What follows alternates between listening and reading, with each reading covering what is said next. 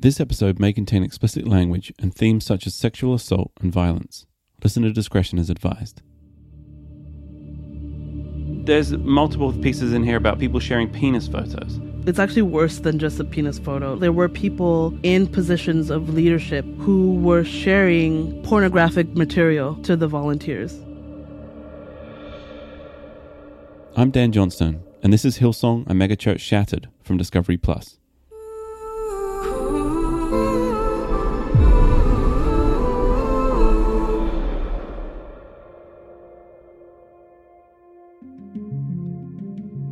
After Carl Lentz was fired by Hillsong in November 2020 for infidelity, Hillsong decided to solicit a New York based law firm, Zuckerman, Gore, Brandeis, and Crossman, to conduct an internal investigation into Carl Lentz and Hillsong NYC. The firm spent six weeks interviewing staff, volunteers, and congregants about Carl and the Hillsong NYC culture before generating a final report for Hillsong Global outlining their findings. The final report dubbed the Lentz Report in Hillsong circles, remained a Hillsong secret for over a year, until early 2022 when it was leaked to Christian Post investigative journalist Leonardo Blair. In April 2022, Leonardo published a story containing shocking excerpts and summarizing specific sections of the report, like the story of Carl's flagrant and allegedly unwanted sexual relationship with his nanny, Leona Kimes, as well as two other affairs. The article sent a shockwave through the Hillsong community. We covered Leonardo's article in episode 2. But the full report was never released. For months, I tried to track it down. I got in touch with Leonardo, and through some Hillsong sources, connected with a handful of people I knew had the full report. But no one would share it with me. Some folks wanted to publish exclusive articles about it, while others were too concerned about the greater ramifications of publishing any other details from the report. I'd given up all hope that I'd ever get the report. And then, on a random Wednesday in late October, I got an unsigned email from a domain called Hellsong. In it was the full, unredacted 51 page investigative report of Carl Lentz and Hillsong NYC, the Lentz Report. So I sent it to Delali, and we dove in.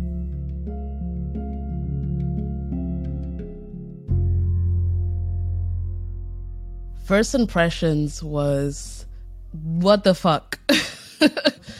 but yeah, I read in one sitting and I just realized that as much as I was involved in that level, there was so much happening behind the scenes that Right. is almost too bad to actually believe. Like it's almost incredible that all of this stuff was happening happening behind the scenes of a place that called itself a church. Yeah.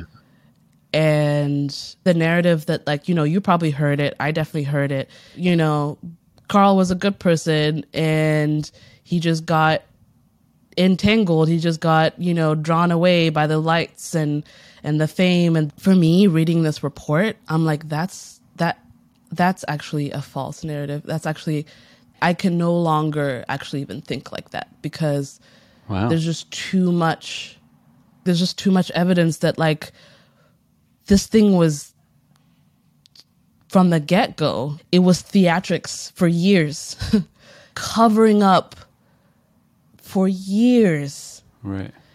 to be honest and i and i and i know the weight of what i'm gonna say like i think he's been a con artist from the very beginning and he just used the environment of a church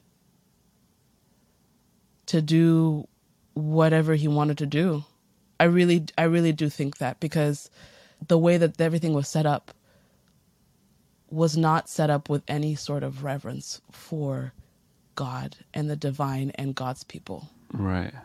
Yeah. That's my first impression. What is your first impression? I uh, I mean, yeah, that's a powerful one. I have a couple, couple of first impressions. One was a sense of validation to the stories that I'd heard. That this is now documented and and shown, and the things people were saying. This report seems to break it all down into like a flow chart or like a, a um, uh, an organizing document of, of operations And the, the point that you're mentioning about like it points to Carl, but also other people. It's like that idea of Carl dictates the meter at which everyone else speaks. And I think that is how you see these other names, other pastors, other people of authority sort of clicking into that same meter, doing the same things, not quite having the same uh, leadership power or the, the same organizational power as being the top of the pyramid, but certainly exerting and using some of the, the patterns that are being sent down to them. And I thought to myself that when I had read the stuff in the Christian Post and when I had read leaks and I'd read other things, that when you read the whole report, it might actually be better to sort of understand that there's more context to it and you would hear more to it. And I had the complete and utter opposite effect reading this report. That the things that were being released when you added context to them sounded much, much, much, much worse.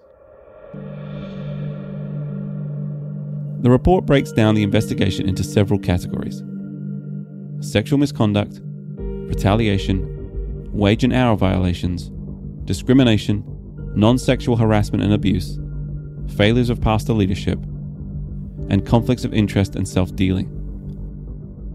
Each category has pages of specifics based on allegations and anecdotes given by interviewees. Many other Hillsong NYC leaders are mentioned in the report, and Delali knew all of them. The largest section of the report outlines the rampant sexual misconduct at Hillsong NYC. It's 16 pages of allegations against Hillsong staffers and volunteers, ranging from sexual harassment and predation to allegations of rape. There's multiple pieces in here about people sharing penis photos. There is a section called penis photos. Um, One is penis photo, um, which we believe is a independent contractor. Some of them are like, we're not sure if they if it's their actual penis. Yeah. The report claims, to quote the report, Mike Vogel was a children's pastor at Hillsong. A girl moved from Boston and wanted to serve on the children's team. Vogel arranged an initial meeting with her late at night. The meeting turned into drinks. Before the night was over, Vogel was accepting sexual favors. Uh, I believe that Mike remained on the Hillsong payroll. Mike Vogel did not respond to our request for comment. And there's another quote, the report. A woman came forward who said she was having sex with Darnell Barrett, a Hillsong pastor, early on in his marriage. And in response to that, Kane Keating, lead pastor at Hillsong NYC, responded to this complaint by saying the girl was, quote, crazy and Darnell just had made a mistake, end quote. In the report, Kane Keating claimed he did escalate this to Carl Lentz and Pastor Brenda Thorne, and Darnell was placed on administrative leave for therapy. Kane did not respond to our request for comment about this. I would like to say something about that. I realized reading the report that a lot of times the response that these people had was to say the woman is crazy and the guy just made a mistake.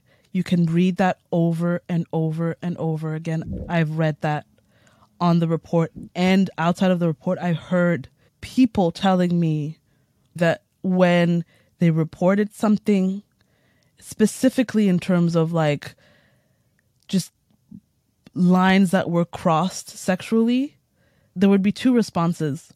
One would be from Kane Keating saying, um, I'll handle it, and then nothing would be done. Like nothing.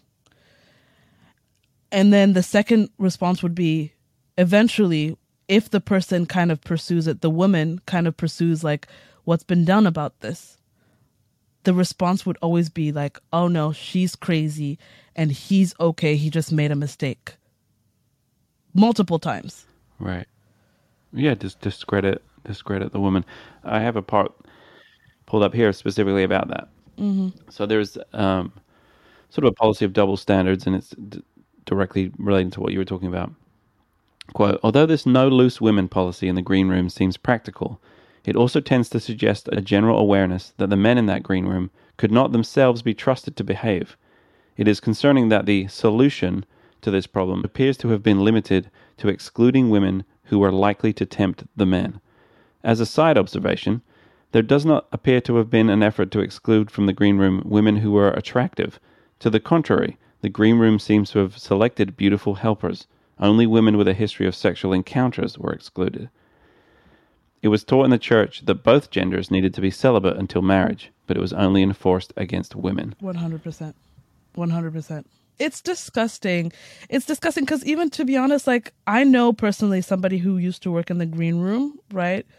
And so going back to the story, the penis photo, it was more than just, it was more than a penis photo. It was actually, I don't know, the report says he's an independent contractor. He was basically just there, you know, looking cool, giving Carl Little street cred because he's a cool looking black guy, you know. He sent a video of himself having sex with somebody else um, to one of the girls who was volunteering in the green room. And she got reprimanded. She shared the concern with somebody and then eventually got to um, Carl. And Carl took her aside and basically like scolded her when she had nothing to do with any of this stuff. And he he protected his friend. It just reinforces the idea of that frat culture that we talked about of that it's really i really want to say that it's even it goes beyond just frat culture i think hillsong was a place where I don't want to say sexual perversion, but sexual anything could go. you know, anything could go as long as it's like, as long as it wasn't in the open, as long as they could cover it up somehow. Right. In the act of covering up, the woman was always going to be the one to be diminished. That's why they called the women crazy. That's why they, they, they reprimanded the women. That's why they said certain things like, oh, it's only women with sexual histories that could not serve in the green room. And the male leaders would just either be put to the side for like a week or two and they would say, you know, he's going to get counseling or whatever. Or sometimes nothing would even happen. Most of the times they would they would report it. These women would report it and nothing would happen. Time and time again, throughout this report, there are allegations of disturbing behavior by male Hillsong leaders and members being reported, and nothing ever happening. But even when there were consequences for abusive behavior, they came after other male leaders had already overlooked the behavior and past the point where the damage had been done. Like the story of a Hillsong volunteer whose sexual predilections in the church were ignored until Hillsong care pastor Brenda Thorne became involved. So, who was Hills- on the Hillsong events team? Uh, there were four women who were members of the church who had been sleeping with. Thorne, who was doing the interviewing and, uh, and who was looking into these stories and talking to Thorne stated that from these interviews, she felt that was a predator, that he had targeted these women, and that he used his PTSD as an anchor point to help seduce them. At the end of the investigation, was expelled from the church. This is a situation where, like, they did the right thing. Clearly, could have been a sexual predator, based on the allegations in the report. It seems like he was acting that way, and he was seducing these women, and he was sleeping with them, which he shouldn't have been doing.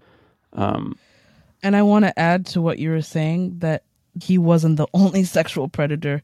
So the fact that like he eventually was expelled from the church, I think it's only because there were just too many women for the rhetoric to be like, oh no, they're all crazy and he just made a mistake. You can't make a mistake four times repeatedly with four women. He was the exception to the rule. It was just too much for them to actually justify him staying at church. It took sexual encounters with four different women, and, per the report, a Hillsong pastor's conclusion that he was a sexual predator for to be removed from the church. And even more troubling, the report goes on to say that Kane Keating, one of the most powerful pastors at Hillsong NYC, had already known about involvement with some of the women and that he could not be trusted to handle the situation. The report alleges that amid all of this, Keating actually suggested elevating, claiming he could, quote, be in leadership and run a campus someday. The real issue in this story, other than his behavior, is Kane Keating. His handling of the situation is what is, this story is about to me. I can state that just from doing a search on this report, um, Kane Keating is the most mentioned name outside of Carl Lentz in this entire report. Yeah. Now, I will quote from the report. In an interview um, with a person whose name has been withheld, they stated that she had a good friend, Ian, who was part of the church and was gay. According to the interviewee, Kane Keating told her that she should have sex with Ian and God would forgive her for getting him back on the wagon. Yeah. That's just horrible. O- other than the complete disregard of someone's sexuality, there are many, many other problems with his suggestion. There's a part in the report about Kane sharing a racist joke. Interviewee wrote in an email describing how she had attended a Connect Group leaders training meeting in 2012. Kane Keating walked into the room and said, quote, I'm so glad there are more white people here today. In the last training, there were too many non-white people, and it felt weird. End quote. Interviewee stated that everyone kind of laughed nervously, and Keating said, quote, It's a joke, and you know, if you can't take the joke, there are many churches out there who will welcome you. End quote. Yeah, he used to say that all the time. He used to say that all the time. Like he used to like say the most inappropriate things and just be like, "Oh, it's a joke." But if you think about it, even as a joke, there's certain things that just are horrific to say. And the fact that like Yeah, it's, it's not a joke. it's not a joke. The the exactly as you said, like it wasn't a joke, but then he just said it was a joke so that he wouldn't get too much smoke. This is what he actually thought because nobody would say something as a joke if they didn't even think it, especially when you're talking about something so hideous as racism, you know. And he would just he would he would say that and just be like, "Oh, it's a joke," and then we're supposed to just laugh because again, power dynamics. What are we supposed to say? What are we supposed to do? This person reported in 2012. It didn't change. He was still like that. You know, so it's like Right. again reading the report like it, dating back to 2012 that's 10 years ago it's has been like that from the jump prior to like starting this journey with you dan i had met with a couple of people just because i wanted to hear like okay what is going on? Like i wanted to hear their side of the story. I wanted to hear their side of whatever allegations were out there whatever people were saying about them. Um grace like what you were talking about right? And Kane was one of them What I didn't know until this moment is that Kane Keating was actually the Hillsong pastor that Delali had met with our first day of recording. That conversation was what nearly made Delali back out of the podcast entirely. At the time, she thought that maybe he did want to make a change. Maybe Hillsong did want to make a change. And this podcast might cause a setback for that change. But at the time, Delali had also not read the report.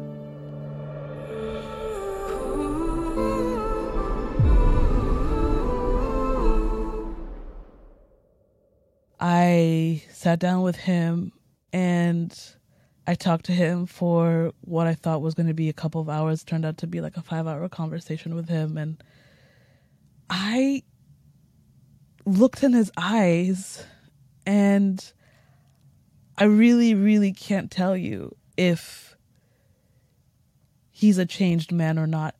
I don't know. After reading the report, that soft eye that's gone and that grace that's a little bit gone because it's just too much. The racist jokes, the horrendous stuff that was said to people part of the LGBTQ community, the horrendous stuff that was said to women. And I happen to be a woman and I happen to be non white. So I'm saying to myself, like, when he was looking me in the eye and telling me all of these things, was it yet another act? Was he was he looking me in the eye and really lying to my face? Yeah. I don't know.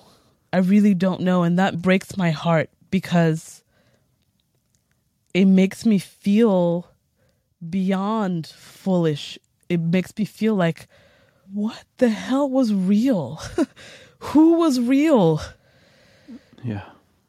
I no longer have grace for any of them, any of the people who were mentioned. They had the choice to stay in something that was toxic and they decided to turn a blind eye to a lot of these things for the sake of getting a paycheck. And for me, that is where my grace goes out the window. Can you really say that you believe that God was working, that God was in the midst of all of this? Yeah. Like you were really doing something for God. Like really look me in the eye and tell me like you really think that this is God. Right. Your position as a pastor, as a leader is to lead people to the gates of heaven. And you're actually leading them to the gates of hell. For real. Along with the pages and pages detailing the gross abuse of power exerted by the Hillsong NYC patriarchy, there was a large portion of the report that revealed the financial side of Hillsong NYC.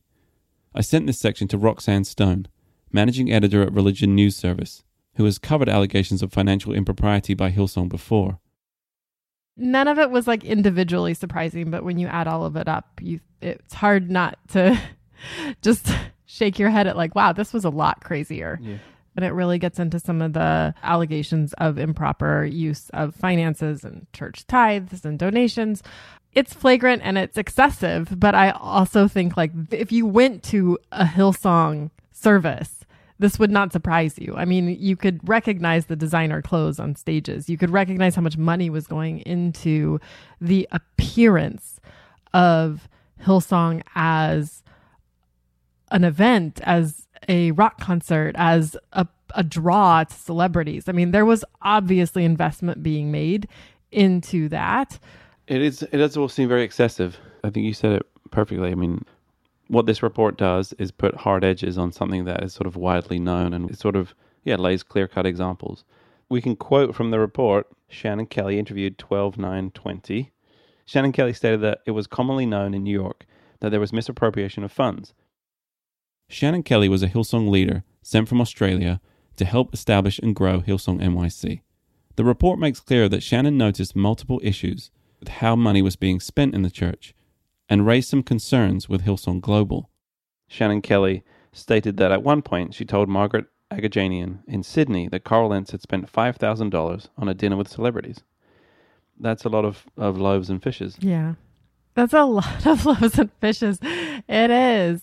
It's a lot of money. When there are volunteers that we have had on this series and that we have spoken to in the TV documentary that are saying they are living off bags of rice or they are sharing food or they are hungry eating cold pasta.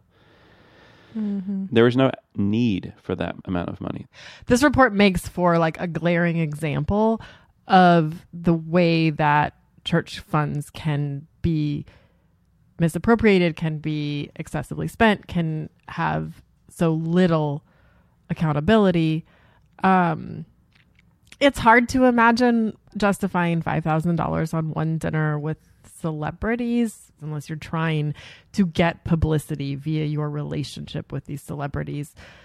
And that does feel like very much in line with the experience of Hillsong in New York City and this push to be a media darling, this push to be in the headlines, this push to be pictured with celebrities regularly. And it, it seems like Hillsong made the yeah. choice that they felt it was worth it. And I think that's part of what you're seeing throughout. You know, we've also got another instance of like a $2,000 leather jacket being purchased. Yeah. that point you're talking about, I can quote directly. Interviewee stated that Kane Keating purchased a $2,000 leather jacket using the church PEX card. Interviewee stated that Carla Keating and Leona Kimes would get their nails done once a week using the church PEX card. Carla Keating denied using the card to get her nails done, and Kane told investigators that he didn't recall charging the leather jacket to a church card.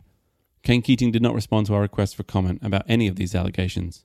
Yeah, there's also a spot where someone at the church said that Lentz would would describe his clothes as church related. How yeah. could you possibly justify that money?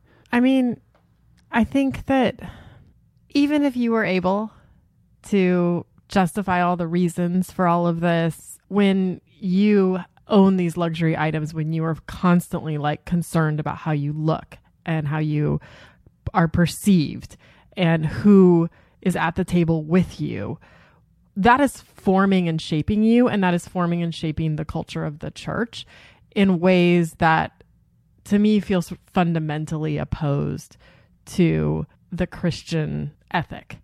And even if you got a bunch more people to become Christians because you did that, are they then also being formed into the kinds of people that are vain and greedy and desire celebrity and status and Right. all of the trappings of that? You know, or are you creating people who are actually like loving their neighbor and Or are you just loving your neighbor's jacket? exactly. Yeah. And so if you try to argue an ends justifies the means here, like I don't know that the end is all that good. Along with the examples of reckless spending amounting to thousands of dollars for VIP dinners and luxury clothes, the report paints a picture where, in line with the greater culture of Hillsong NYC, any sort of protocol was disregarded by Carl Lentz and other church leaders. There's one part of the report, Mochizuki um, stated that a very large donation came from Mark Need. Need specifically wanted one third of the money to be for the tithes and offerings, one third of the money to be Heart for the House, and one third of the money to be for the Benevolence Fund. Mochizuki received a call from Cornelius saying that Carl Lentz wanted the money to be as fluid as possible. Fluidity with money uh, can also be read as no accountability. Well, right. That's exactly what I was going to say. Is that's really just not wanting to be accountable for how the money is spent. If if they had the accounting to prove that that is what happened, if they had that proof, like that would be I think like a legal issue. If donations are made and marked as, you know, they need to be spent in a certain way as per the donor's request, you can't just disregard that. Per the report, Mochizuki emphasized that the funds had to be used as the donor intended, but she did not know what happened to the money. John Cornelius, Hillsong East Coast CFO, told investigators that funds had never been used for a purpose different than the donor's intent. John Cornelius, who was interviewed on January 5th, 2021, stated that he would create a budget. The budget would be disregarded by the leadership. For example, there would be a budget for guests when they came to New York, and leadership would not adhere to that budget.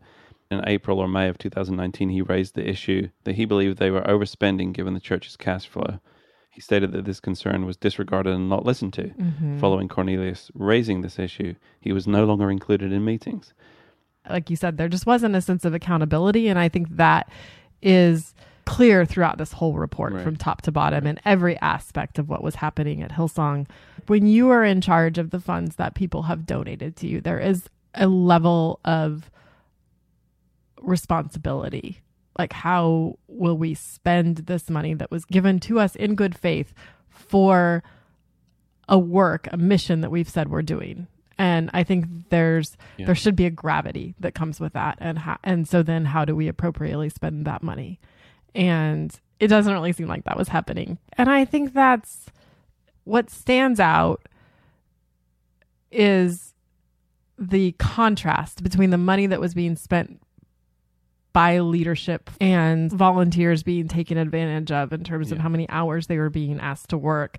Um, there's a part of this report called the Babysitting Club where it's talking about all of these women that were volunteers that were sort of conscripted into taking care of the leadership's kids. And to me, that's where, you know, that feels so ugly that that sense of entitlement that was happening with leadership that didn't Right. seem to be in any way trickling down. So many of the people in this report who were interviewed that were volunteers, that were members of the church, they were really being taken advantage of. And it really feels like just very toxic in that way and not at all what you would want from a church, where you would imagine that people who, you know, are coming to the church for support, for love, for community, for spiritual guidance, that they would be safe.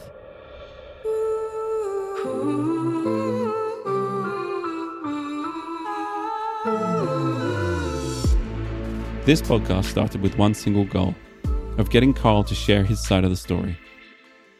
As with the documentary, I've witnessed more wounds and more Hillsong victims, Hillsong members, and Hillsong volunteers who gave everything to serve the church. Some scarred, some fresh, but none of them truly healed. They shared those stories in the hopes of healing their pain. This report and what's contained in it is an indelible etching of that pain for everyone to see, and a blueprint of the damage a church like this can cause if gone unaddressed. Like I said at the start of this, when it comes to Hillsong, if you're willing to offer an arm to help someone from drowning, you had better be prepared to be pulled in and swim too. If you're one of the folks treading water and gasping for air, I promise there's dry land wherever you need it. Just reach out and you'll find it. If you're in Hillsong and you're hearing this, well, I'd encourage you to be ready to take a dip.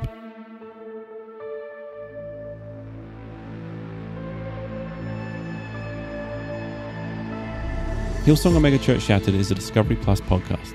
From Warner Brothers Discovery, our executive producers are Cameron Curtis and Michael DeSolva. Dan Johnstone and Kevin Brennicky are the executive producers. Our supervising producer is Ray Kantrowitz. Editing, sound design, and engineering also by Ray Kantrowitz.